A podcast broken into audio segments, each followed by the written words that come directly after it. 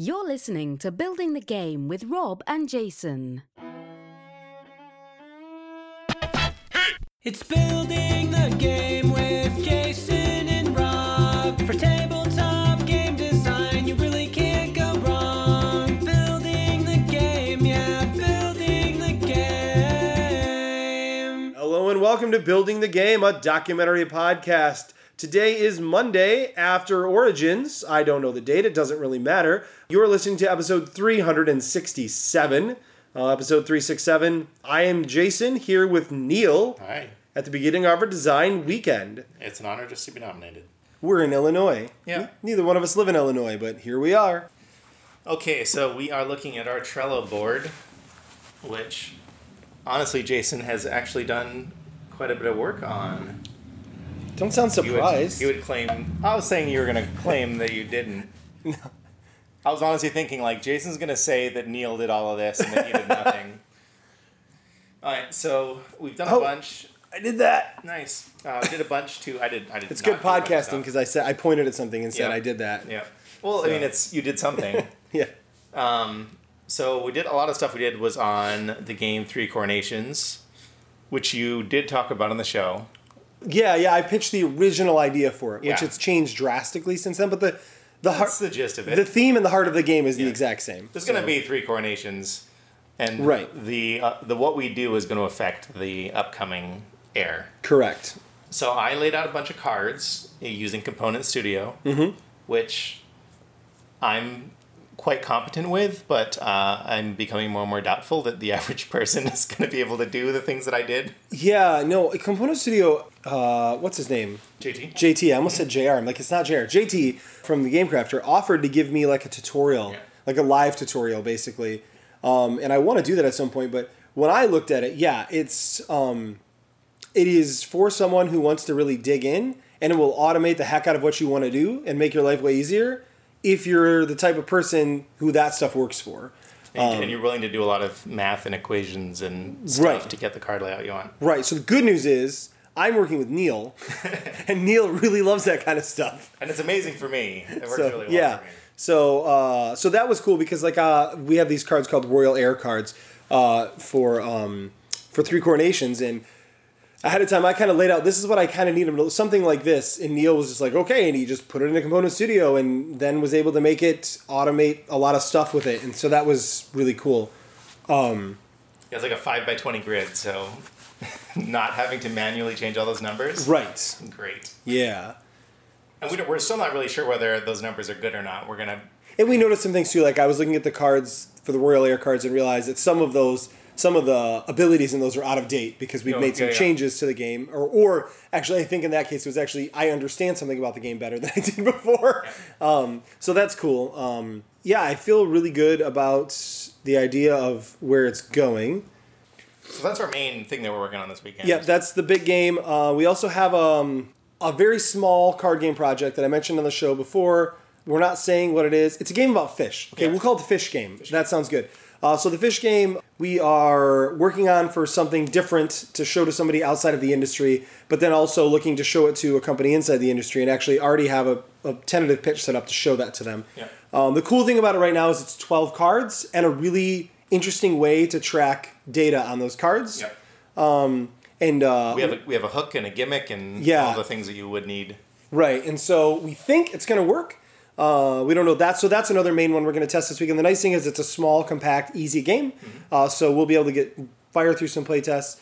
Um, in addition to that, I brought Dimensional Duels, a very first prototype of that, uh, which is my arena card game with dice. And uh, I don't know if that's that might just be the worst. we're going to find out uh, and test that out. Nothing's ever the worst. Right. No, I don't know. I've made some games that were the worst. So uh, I made this game called Six Gun Shogun one time, uh, and then made everybody test it at Gen Con, and we did a six-player playtest for the first playtest ever. And everybody was like, "I don't know what I'm doing in this game. Like, I don't know what my goals are. Like, I'm not sure." And it was, it was, re- it was like, I had this inspiration, and I threw it together, and then it was terrible. So it would that I think that was the worst game I've ever tried. Uh, Rob would probably agree with that. Uh, and then I brought a game that I designed Mm-hmm. that is about halfway done, and I was completely stuck with it when I went to Protospiel Minneapolis. in January, Mm-hmm.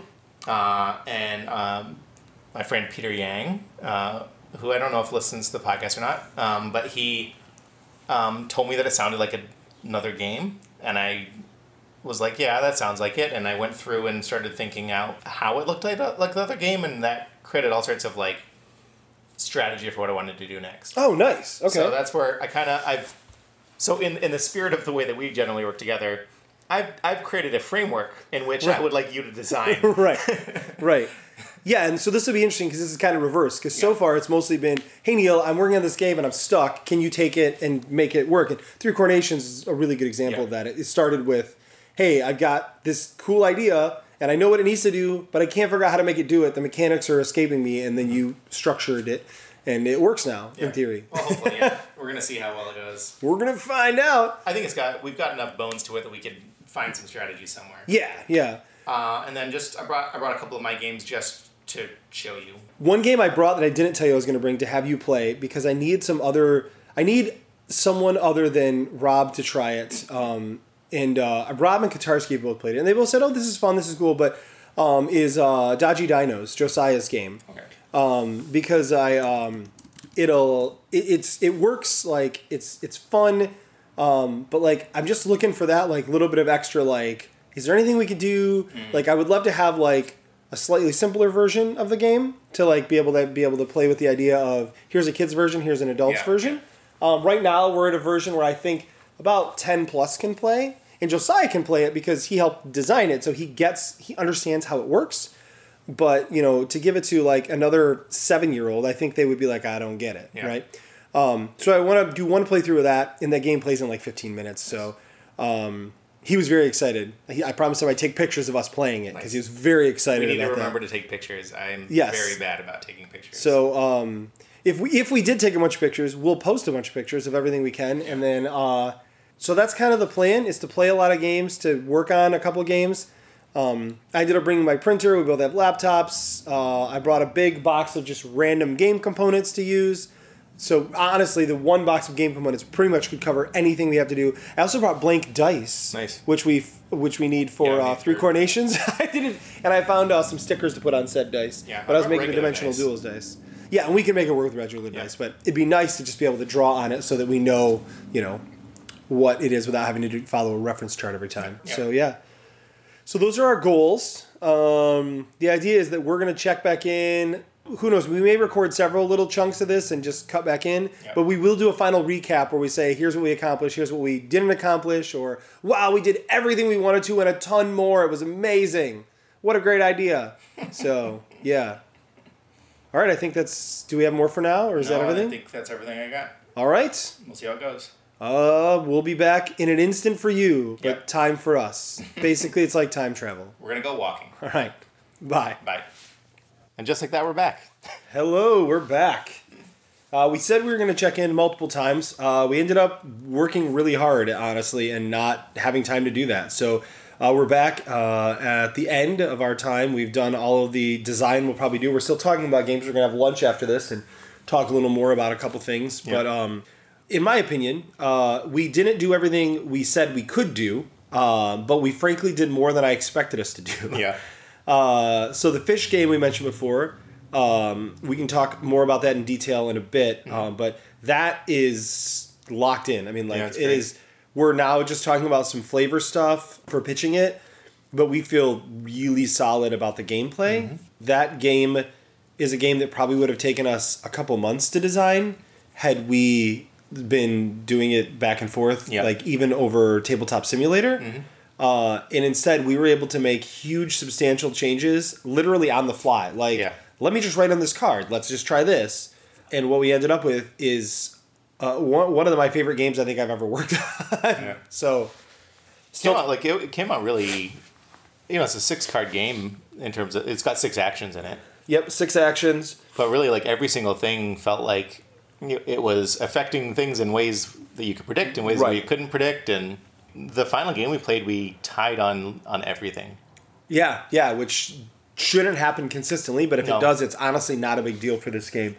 Um, but Which was, I mean, it was strategic. Like we we figured out if we had made like if I had made like a slightly different Yeah, yeah. decision, then I would have lost. So by like, substantially. Like you would have lost by two or three points, Yeah. and instead we tied um, because you made a smart decision Yeah. uh, to to block me. What I like about it is there's so there's six actions, and every action you take has an effect on you. Well, almost every action has an effect on you and an effect on other players. One of the six actions has one of two effects on you, depending on what it looks like in the game. So yeah, the dual action cards really make a huge difference. That um, you know, you take an action and then it affects all other players at the same time. What's so cool about it is rarely do you feel like, wow, I really don't want that action. Like I feel hosed that I had to take that action. Yeah. And and you're just as likely to um, be picking an action to do something to other players as you are picking the action for the part you get for yourself. yeah, And I think the actions are, are balanced really well that way. Uh, the fact that some of the actions, like the best actions for you, are also the best actions for other players, and vice versa. The actions that aren't as strong for you are negative effects on other players. So I, I feel really, really solid about it. there's even things where like you can do something to lock out another player from kind of stealing stuff from you, Yep. But then the other player can then give you a surplus Right. of that. So then They can steal from you anyways. what I would consider a good outcome of an action selection game is that like I can benefit from this situationally, Yeah. right? Yeah. Like I can use the secondary effect uh, in this way in this si- si- situation that I couldn't use it in any, any other situation. Right. And a lot of the cards work like that. Right. And there's there's one card in particular that gives uh it gives basically gives you two like victory points or um sales as we're calling them right now. And it gives you those two things, right? But then it gives a huge bonus to other players and depending on where you're at in the game, Neil and I would be fighting for who would not have to pick that card sometimes, right? Because Yeah. like sometimes I wanted the two points, but other times I just really needed you to take it so that I could get the other bonus because it, it increased two other things for me. Yeah. So um so yeah, I, I just felt super, super solid about it. And we were kind of, I mean, when, when I got the game working Uh-huh. before we came here, and I was a little worried that it wasn't going to work for two players, but it was great for two players. Yeah, well, remember we made some. We we changed one thing. Yeah. That, so it used to be that basically you um, you're tracking on one side. You're tracking kind of like a community track of potential ways to score or a potential like a pool that you can score from. Yeah. And on the other side, you're tracking your personal resources that allow you to purchase those potential things, right? Yeah. To to buy those resources. And the way originally Neil had it was you could only buy resources from other players, never Yeah. from yourself Yeah. honestly, the only reason I thought to change that was because of the wording we were using. It made it feel like those are my resources, not yours. And you're like, no, they're everyone's resources, and then so everybody has a chance to buy them. Um, so we just flipped it and said they are my resources. I get to buy them, but you could take a card that lets you steal them from me, Yeah. or buy them from me to benefit yourself, which has no benefit to me. But also, I can take a card that locks in those two of those resources so that I can buy them and you can't stop me. What that also turned into was the ability to set the turn order. So basically, the six cards are out, and we've now got the six cards numbered. So you put them in a certain order, and then once everyone has picked all the cards, when you use an action, you flip it over face down, right? Once you've taken all those actions, those cards are in order now, and it actually tells you the steps to do for the next phase, which Yeah. is, you know, the person who picked this, the one, gets to buy from themselves. The person who steals gets the steal. Then everyone else can buy from themselves like normal. Yeah. And then it tells you if this is our, if you've reached a certain point goal, the person with the highest points wins and the game is over. Yeah. If not, rotate the first player to the left and start the new round. And so and then you flip all the cards back over. And so it was very fortuitous that we were able to just get it all and like everything's right there. The rules will 100% fit on a card Yeah. uh, for the base rules of the game. So we're, we're super stoked about it. And then we're using these little clips to do tracking of scores. The clips are ridiculously cheap, easy to use, and uh, they allow the way that you hold the cards, it allows you to see your resources because you're holding your card up instead of letting it sit on the table. And it also means that all of your opponents can see your resources as well because the cards are double sided. So, and that matters because people, of course, if they're thinking about taking the card that allows you to steal resources from someone else, they can see who's got resources. Because that card, for instance, allows you to to steal, and this only if you have the resources of yourself, like the personal resources to do so. Yeah. It allows you to steal from those those people one from every player. So in a six player game, when it plays up to six, you could potentially take five things if you had the internal resources the to do that. Yeah, the buying five capability to buy five things, then you can, which frankly won't happen very often. But when it does, it'll be epic, um, especially since the game only scores to 10 Mm. and then you can overscore. So yeah, we still we're going to be testing it probably at Origins Yeah. because we're going to want to see what it plays like with. Uh, we tried it with three. Uh, we're going to want to see what it plays like with four and five, uh, and six. Duh. So we have a couple concerns that six might be a little awkward for a couple of the cards. They just won't be as good. But we're going to figure that out. Worst case, I would say like 100% this could be a two to four player game. Um, and if it was a two to four player game instead of a two to six player game, uh, it drops two cards out of the game And a lot of clips. um, and a lot of clips. So because there's three clips per player, you know, at that point you'd be out out down to ten cards and twelve clips. Mm-hmm. So would fit nicely in a wallet. That's all I'm saying. That'd be cool. if we need someone that sold wallet if we knew somebody that sold wallet games, we should we should we should hit that guy up. Yeah. And then we have someone else that we're trying to pitch it to as well. Yeah, and that was kind of the genesis of all Yeah. this. Um, and why would we be pitching it to two people? At some point, we should be able to explain that, but not right now. it wouldn't be a, shouldn't be a problem. yeah, it, I cannot imagine it would be a problem. Uh, probably would just be a retheme. Yeah. It's something very outside of the design world. So yeah, yeah, yeah. So that's the, where the fish game is at, and we feel really good about that. We Um, basically finished that Friday night. yeah, I mean, yeah, we we uh, so Saturday morning we got up. So every morning, well, both mornings, we got up. We went to the coffee shop, uh, and just Yeah, this sat town- and had coffee. is great. Yeah, Ottawa, Illinois. Tell your friends. Like, so we uh we went and played it, and then we made some changes Saturday morning. Yeah. But all the changes we were making were basically like small tweaks with um, wording and stuff like that Mm-hmm. to make things a little more clear and a little more fun. So that was fantastic. Really, really happy with how that ended up. Uh, but yeah, so real quick, uh, an aside about Ottawa, Illinois. So Neil picked this town because they had a good coffee shop, basically. That's that's my says. bench. That's Yeah. my benchmark. Uh, and their Jeremiah Joe, their coffee shop, is fantastic. It's this huge open space, lots of people, Mm-hmm. Lots on a of big fun. leather couch Yeah, we did. Yeah, and a big in front of a big Oh. table. but they had a lot of like little spaces where people could meet and stuff Mm-hmm. and sit and talk, and that was cool. So many coffee shops don't have that much space. They had a stage which no one ever used when we were there in the morning. Uh, we considered it, but they also the first night we had dinner at uh oh the Lion the Lone Buffalo. Lone Buffalo. Yeah, yeah. Uh, it was a brew pub. That was really good. That was really good. Uh, and then uh, yesterday we had lunch at uh, a place called Esther's Sueño, uh, which was, I mean, like, and I mean this in the most endearing way, literally a hole in the wall, Yeah. like restaurant. Like it was just like a room. Like I, I actually sent a message to my wife. I said I felt like we just walked into this like this old lady's house and she's cooking for us. Yeah, there wasn't even a real door. No, no, or a cash register. Like Yeah. we gave her cash, and then she like went somewhere and like yeah, got the box out. And, um, but it was amazing. Yeah. The food was really great. She made it right there, like right next to you, Mm-hmm. basically.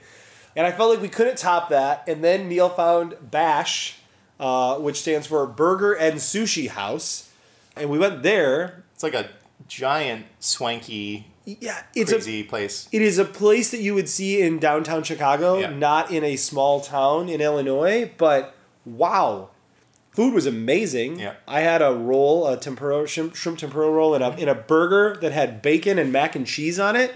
That was good. You had what did you had? Mm-hmm. I had like a lobster roll, like the sandwich kind of lobster roll. yep, yep, Uh, and then the Ottawa roll, yeah, yep. which is spicy tuna and and a special sauce, and I don't. They're both Yeah. delicious. It was real good.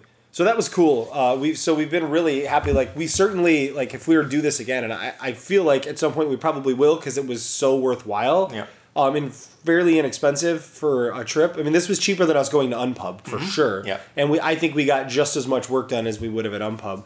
And we have two Um, more beds in this house, as far as that goes. Yeah, so yeah, if anybody else is interested, design something. But so, anyways, it uh, it was worthwhile.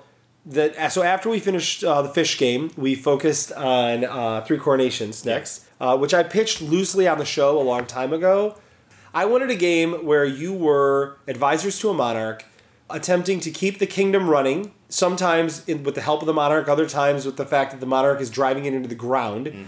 You're trying to keep it afloat, but at the same time, there's a there's a royal heir coming in, and that royal heir is witnessing all the things you're doing, the Game of Thronesy style things, where the backstabbing and stuff, and uh, making actions that are not great, uh, and by the actions you're taking to attempt to keep the kingdom running, the the royal heir is witnessing that, and that is affecting who they will become when they grow up and, be, and they become the next monarch. And hey, that happens three times, hence three coronations.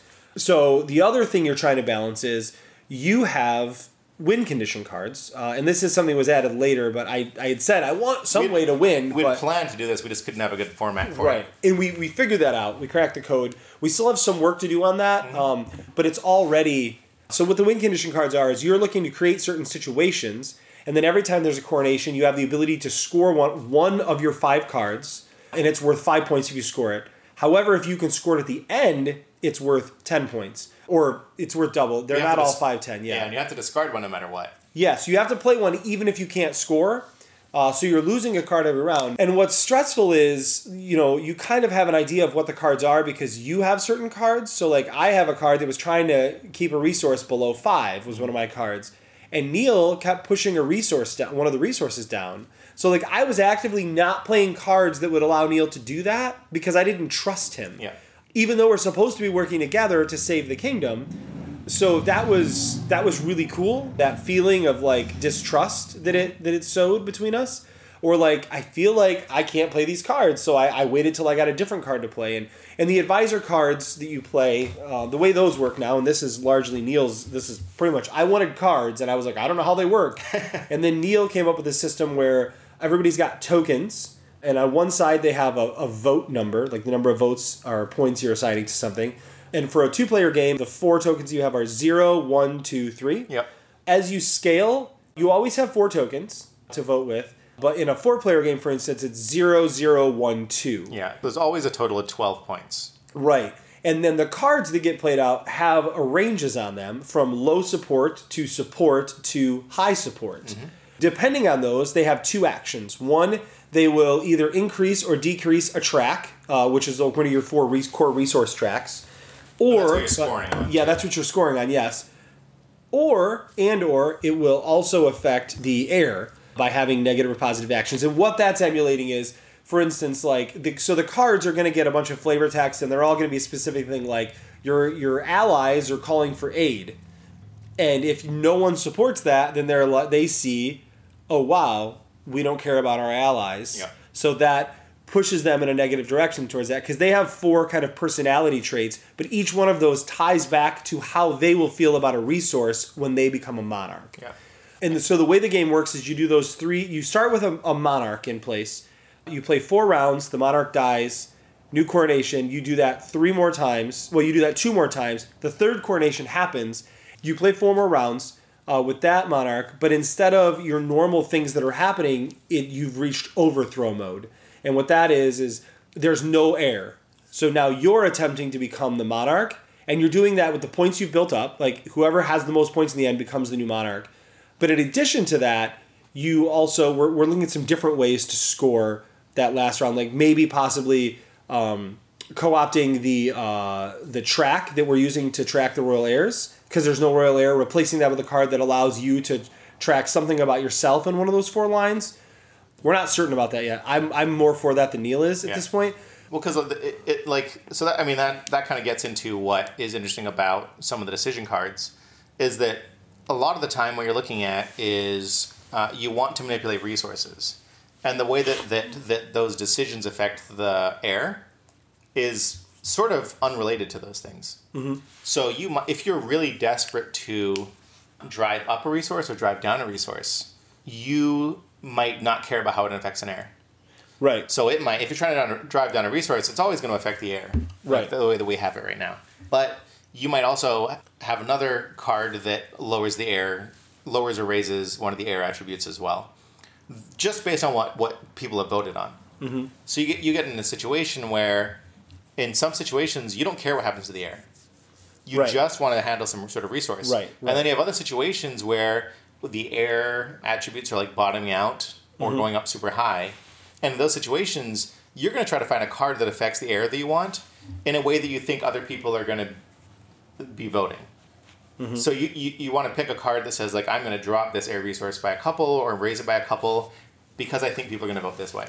Right. And a lot of what you're doing is is kind of predicting how you think other people are going to vote. Right, Uh, and right. then the way the categories break down is that there's a there's a card where low support is easier to hit, and that guarantee it, it helps you guarantee that you can drop a resource that's getting too high. Mm-hmm. Uh, there are other cards where um, getting high support is easy, and, but it's not as effective as, as the other card, which is where getting high support is harder. And if you fail to get high support on the easy high Yes. support cards, you take a huge punishment Yeah. on both for the heir and for the other. Basically, it's like it'd be a card like our people are starving. Should we give them food? Yeah. And then you don't. So that happens. The heir sees, wow, we we don't help our people, and your people and your food resources go even lower because you're not trying to to push them up. Yeah, well, like the main support is always a plus one, so you always get a little bit towards it. Right. But the idea is that like with with things that are pretty easy to get to high support, if you don't get a high support, the air drops like minus two. I think is what it does. Right. And the ones where um, it's uh, harder to get high support, you only drop it by minus one. Right. Right. Um, but then you go up a lot if you if you get that higher vote. Right. And one of the cool things is so we brought all the stuff to where we could reiterate, like we could just iterate on the game. Yeah. And I honestly, huge shout out. The saving grace for this weekend for that has been Component Studio. Yeah. So Neil uses Component Studio. I don't. I I you know I got in and tried to use it, and it was just it was too much for me. Uh, Neil, as a developer, uh, you know this this I'm doing fancy stuff with it. yeah, he's doing very fancy stuff with it to where like we could say, "Hey, we need to change this value," and he could just go through and be like, "Click, click," and then it would be on all the cards. Or, "Hey, Neil, we need to create new cards with all these different values." He would make a table, push it out there. Ten minutes later, we had forty cards that were all different values based on a table we had filled out earlier. The spreadsheets we were using using Google Sheets uh, and Google Docs. And then we just printed them on the printer, sliced them up with two of us, which slicing up a prototype with two people is really good. Yeah. Neil had the idea to print on cardstock so that we could avoid, or heavy paper so that we could avoid sleeving Yeah, cards, 45 pound paper. which. I was I was skeptical about at first, I'll admit, but worked out pretty well. I think that for Origins, we will absolutely Yeah. sleeve the cards because they are a little harder to work with for for we, what we were doing. It was great. Iterate, Um, iterating uh, really helps to have like card Yeah. printed yeah. out rather than sleeves. So, uh, so that was a really big deal, and we did that with the fish game as well. Constantly, just like let's preprint this, let's try this, and it it really showed what we could do, you know. And the other thing we weren't afraid to do, which I think is really important, is we would be playing something and it wasn't working, and we would say, well, how could we fix this? What if we did this or this? And then we would change it, and oh wow, this is working. And a great uh, example with three coronations. So with three coronations, the randomizer is every round you're rolling f- at least five dice now, sometimes six, Yeah. uh, and those dice are negative dice. So the dice there's there's one for each resource type, and then sometimes there's two for resource types based on other factors adding those into the game. And when you roll those dice, the values on the dice used to be zero, minus one, minus one, minus two, uh, an X, which stands for season, which I'll get to in a second, and then a crown, which is what what is the monarch going to do about this? And the monarch, based on what it is, would give that resource a plus or a minus or nothing, uh, based on how you raised the uh, the heir to be right, what you made their personality. And we immediately saw that things were not going down fast enough. Yeah. So we said, okay, zero is minus two. So now we're minus one, minus one, minus two, minus two, X and crown. And that fixed a huge amount of problems just right there.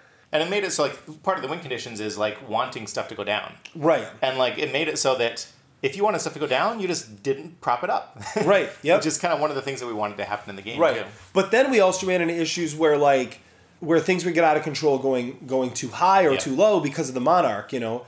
And then so the monarchs, they have those things, and then they also have something called a double crown roll, which means if you've rolled two or more crowns, then they take a special action, a variable player power basically for them, or a mm-hmm. variable NPC power, I guess Yeah. as it is, where that basically makes you not happy.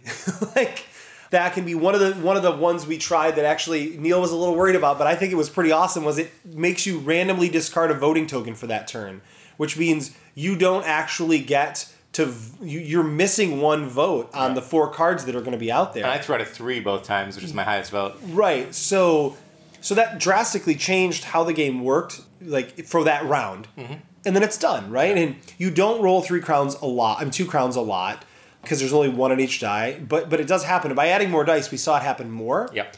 So so it was it was really cool to see how all of that worked. And then another thing uh, along those same lines, the uh, season. So the season the, is the X value, uh, and basically every round of the game, the season would change. Uh, and that season would affect the value of X on the die, but then would also show you what to expect next for the next monarch for a struggle, which would basically be like four effects that would be in play for the whole time of the of that reign of that monarch. Yep. Uh, two of them are to add dice, so generally you end up with two extra dice. Um, and then in addition to that, uh, you've got ones that say if something's not at a certain level, then something else happens. You've got one that, that makes the personality of the royal heir get more affected based on uh, what's happening. Yep. I, I could not be more excited about how well it's playing. I think Origins is going to be really helpful because we can do some real some real play testing of things like win conditions and stuff, right? Yeah. To, to look for new solutions with win conditions. Um, but a lot of it, one of, so one of the things I was worried about that Neil wanted to do that actually has panned out really well is, um, so the game is as if it were being played by four players at all times. Yeah. So with these advisor cards that we're putting out to, to take actions, right? Um, or decision cards. I call them decision decision cards. cards. Yeah. So every round, everyone plays a decision card. So in a two-player game, uh, well, in a, in a four-player game, I should say first, everyone picks a card and puts it face down, and then we all reveal at the same time. Uh, because there's no randomness there, right? Because everyone is choosing what they would like to do. Yeah. Um, but in a two or three player game, the number of missing players to four, those cards are randomly revealed. So what that means is, like off the top of the deck, the first thing we do in a two player game was we would take two random decision cards and put them face up.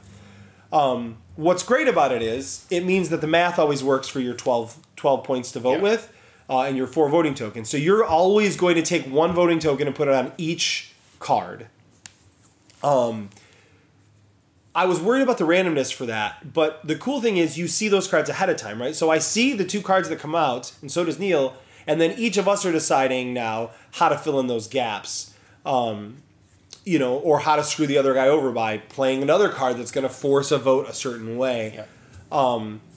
and uh, and that's worked really really well. I'm very interested to see how it actually works with four players, because with four players you're actually going to have less information, Yeah. because uh, but more strategy. You Because still voting. I mean, that's where Yeah.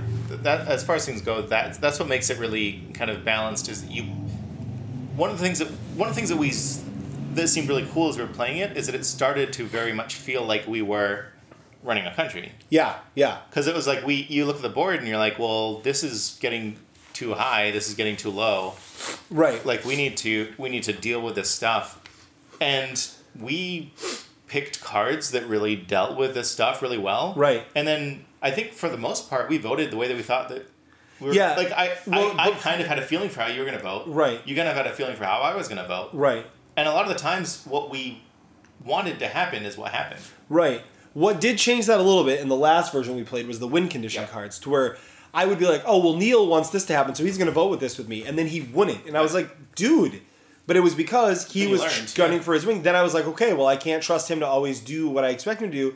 So the next round, I wanted to play a card, but I didn't because I thought, well, he could probably, if, if this is his goal, which I th- I'm predicting this is what Neil's personal goal is, Yeah. I want to try and avoid that. But it felt very intuitive. I think that's Yeah. What, I think that's what was neat about it is that we were playing these cards because we kind of knew what needed to be happened, and we were. I I wasn't min maxing anything. I felt like I was. I felt like we had problems that we needed to address. Right. I felt like I knew how it was going to affect the heir. I felt like I kind of knew how you were going to vote, and it, it just it started to feel very much like we were playing the game Right. Or like we were in the world and like what's neat is my win condition is that i wanted to have um, abundance or like of food and resources and stuff um, and innovation be higher than the other two tracks Right. and so it's like i feel like uh, we were talking about it afterwards like my role is basically like i'm a tech guy and you know Right. in modern times right like where i Right. want i want abundance and i want innovation and i'm willing to sacrifice everything else Right. for yeah, I'm things. to sacrifice patriotism and and um, peace. And peace, To right. have those things, right? Yeah, so, it's you know, really fun playing like playing was Neil was basically Big Brother. Yeah. But it was fun because I was like playing this character, and I felt like what I was, the decisions I was putting up, the way I was voting, like mirrored those things, and I felt like I knew that I was doing harm to the heir, Right. and I knew that I was doing harm to the country, And you didn't care didn't because care. you were getting points. and yeah. like we were keeping things within some boundaries, Right. right? Like, so it, it was a neat And- feeling to play the game. And the win condition cards are meant to like so the the tracks are zero to twenty. So several of the win condition cards are pushing one of the re- well eight of the win condition cards are pushing one resource to 15 or higher, which is dangerously close to the top, Yeah. or five or lower, which is dangerously close to the bottom. Now, if you hit the top of the bottom, that's something we were still a little fuzzy about, and we frankly still are. So the first time if someone hits the top of the bottom, uh, if you force that to happen, we're going to introduce a new die into the game that will make it more volatile. It's basically the dice is that that, that die is going to be um, three crowns and three X's. So it guarantees that the crown will have an effect or the season will have an effect. Which thematically, what that is is the the monarch sees you guys are screwing up and says, "I got this. Don't worry." But of course, they probably don't got this because you've likely made a monarch who's making very bad choices. So, and then the, the idea between the monarch and the season are if the monarch can't handle it, the season of what's happening in your reign is just intense. taking over. Yeah, it's more intense. So everything's been very thematically justified. And the last thing we should probably say, because we're getting low on time here, is we want to add flavor text to all the cards to back up the things. Like you know, Yeah. Neil's like, I feel like this this Big Brother type person who's willing to make these sacrifices. Like great, like let's have flavor text that pushes you towards that and give the card a name. They're like, oh wow, me scoring this card means I'm the warmonger. Like do like to give people some force them to have to think like is this what i want to do like but they want to win so probably you know just eh, there's i think there are a lot of fun stuff we can do with that so so yeah so that's one of the things we're gonna look into I think, Um, and like I would, I've always imagined that all the decision cards would spell out the situation that you're in, right? Like, right if if you're low on food, the the one where it's really easy to get the high value, right? Like that's something that's very basic. Right. And then the like the super weak, like if you fail that one, like the all that you're doing is like paying lip service to the problem, right? right yep So I want that, that's one of the things I want to convey. Like the ones that have like a minus two effect on Uh-huh. the heir, I want it to be like everyone's starving, so you just you know you open the thing and you say let them eat cake, right and and the heir sees that because you you failed this pretty easy vote. right So yeah. I want to I want to have it to where these decisions Yeah. are, depending on how, the way that the range works, a, a very like weak response, a very strong response, Right. Uh, and and have all that text. So even though you're playing a game, you you still like have some context for the actions that you're doing. Right. And I think it should feel really super thematic. It already feels Yeah. good, and it, then it's yeah. gonna feel better. yeah i think that's just gonna help really solidify all of it. So so that's three coronations. So unfortunately i just realized this episode is going to be posting after origins. Okay. so i was going to say hey if you're going to be at origins look us up. We'll be at the Unpub table. We'll be hopefully we will have tweeted about that Yeah. and you saw that and if you were there you came and played it. We already have some particular people we're going to force to come play it because of the people whose opinions we really like. So hopefully that worked and they did play it. Uh, so the other the next game we looked at was neil played dodgy dinos uh, which Oh, yeah. i've mentioned before is that's josiah and i's game and there were a couple of sticking points that i'd been unhappy with in the game one of them i was able to uh, fix before i came here the next one i was just a little unsure of what to do with it and I didn't know if it was an issue or not. And Neil pointed out the way the actions worked, uh, that there was a way to simplify the actions, and then we tried it that way. Basically, some people sometimes you could take two actions, other times you could take one action, depending on the cards you had. Um, and Neil proposed, why not just make it always be one action? And you know what? That he said, I think that'll make people work together more and force people to have to use their abilities differently. And hey, guess what? It, it totally did. It completely achieved that goal and allowed me to simplify the board, which allows me to make the placement more fun hmm. of the dinosaurs. They were kind of all stuck on one side, and now I'm going to be able to spread them out a bit more, and that's going to make a huge difference, I Yep. think, in the game. What we were running into is that you could like you were setting traps and catching dinosaurs, Right. And you could do them both in the same turn, Right. And like really, the way that I got to what I proposed is I wanted some reason for the dinosaurs to wander. Right. Right. So I'm like, well, if I make it so that you and I have to work together, we're going to end up with miscommunications Mm-hmm. where I make the dinosaur wander somewhere, but you don't have any Way to put a trap You don't really there, have yeah. a trap to put near him. So like then we, you know, it, it has that kind of like chaotic feeling of like these dinosaurs are just wandering around. Right. Right. Um, yeah, and you're trying to get them to the right spot, and So it's It- like that was the genesis, but then you know we kind of built on it from there and, and came up with more ideas. But really, Right. I just, I just wanted the dinosaurs to walk around. right. Yes, and that and that is absolutely what's happening Yeah. now. And we lost the game too, barely. Barely, We yeah. needed a couple more turns. We would have won. So I'm Made a couple excited. bad decisions. Yeah, we did, we did. But again, it was the first time kind of iterating. Oh, but the, the the lava hitting the pterodactyl is what really yeah, that was had- where like I, I had the that was that was what was really funny about like the two stage stuff. Uh-huh. Where like I used my turn to make the pterodactyl kind of wander to an area that should have been really easy to lay a trap. Yeah, no, you actually got a trap down. I I, put a trap, trap down. Or you- you, I got had him over there. You yeah. put a trap down. It was like on Jason's next turn, we're gonna capture that pterodactyl. We've got it all figured out. And then you rolled a die and dropped a lava rock on the on the, pterodactyl. pterodactyl's head. And when that happens, they a new pterodactyl respawns at their spawn point, kind of like another one is on the scene, and you're gonna try and get that one. But honestly, that was the thing that lost us the game. And that, well, that was the fun For of sure. that was the fun of like not being able to do everything on one turn, right? That, that Right. back and forth we had. Right. Right, right. No, I it was it was it was great. Yeah. So really, really happy with uh, with how it worked. So So yeah, three games that were got to a point where they're yep. playable. We also talked about uh, your game plus, um, which right now is about half a game with a lot of ideas of how to make it a full game. Yeah. Yeah, like I have like a framework for what needs to happen. Right, and uh, so I'm gonna try and take a hold of that and see if I can't. Uh, well, you're gonna clean up the rules and stuff. Yeah. Send it over to me, and then I'm gonna try to see if I can. Uh, it needs a tech tree. Yeah. Which tech trees or variable player things are something that I'm usually pretty good at having kind of a vision for. So Well, that's what's, Um, that's what's been, been kind of fun about designing is that a lot of the times I'm creating a framework.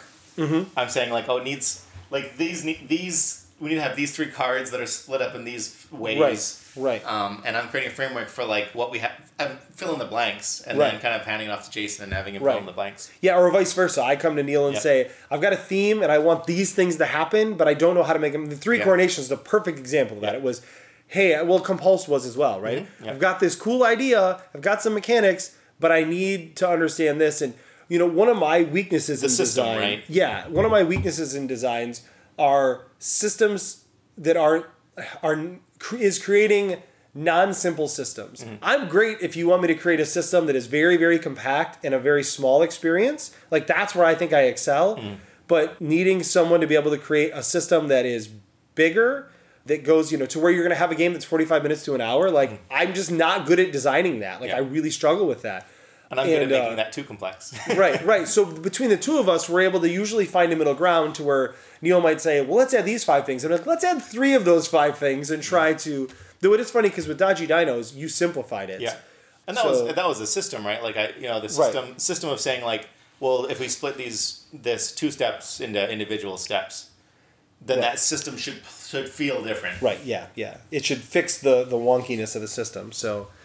Um, so we should get going here, but yes, overall, I mean, my opinion, I would do this 100% again, because in addition to things we talked about, there's a couple other games we have ideas for that we got to brainstorm on. Uh, to where I've said I'm gonna go make some ideas for this thing, and you know, um, put some ideas down and see if we can't, you know, connect again. And Neil and I meet weekly, so we go through a lot of this stuff. Hopefully, you'll be able to check back in not too long after Origins to tell you guys how the pitches went. Yeah. Uh, likely uh, in the Origins recap episode, I'll at least mention that we that we had pitches and how they went in general, but likely will not give any details. And we may actually record that episode at Origins, so it's possible Neil will just be on that episode. We'll see. We got our mobile recording set up. Yes.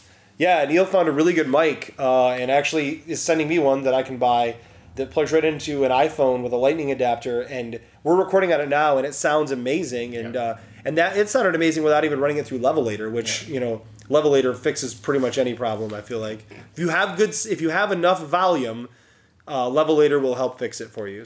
So Neil, any other final thoughts? I am surprised we got as much done as we got done. Yep. Or like I, I didn't think Three Coronations was going to be as close to working as we got it. Like I, Right. knew, I knew that there was a good system to it, but I think we made some changes to where like it, it actually feels really close to what I want it to be. Yep. Yeah, and that's so important because again, that allows us to sit down at Origins and you know show it to the masses, which would be the first time because you Yeah. you and I are the only ones that have ever Yeah, played it's it. ready. It's ready to play at Origins. Right. What what is nice though is Neil and I, much like Rob and I, have very different opinions on what kind of games we like. So if the game is making both of us happy, I feel good about that, Yeah. right? uh, I feel like, hey, you know, because there was a point where Neil said, I said, I just feel like this is a little too complex. And Neil said, I love games like this. And I was like, good, good. I don't. Let's figure out how to meet in the middle with that, you know, or to, to give and say, yep, this is going to be a little more complex. I need to trust Neil that this is working. Or Neil says, it's a little more simplified than I want it, but I need to trust Jason that it's it's going to work this way. Yeah. So, design weekend. Tell your friends. It's Yep. great. All right. Uh, if you want to get in touch with us, you can email us at buildingthegamepodcast at gmail.com. You can go to buildingthegamepodcast.com to listen to the show, or you can download it on iTunes and all other places like that. Uh, the podcast is at podcastbtg on Twitter. I'm at J.A. Slingerland. Neil is at potted meat. 770 tell BTG. Give us a call. Uh, we'd love to hear feedback. And uh, good night. Bye. Building the Game is a co production of Imminent Entertainment and Poorly Designed Studios. All ideas presented by Rob and Jason are the property of the Building the Game podcast. We sure hope you'll join us again soon. Until next time, dial 770 tell BTG. Please don't use the email.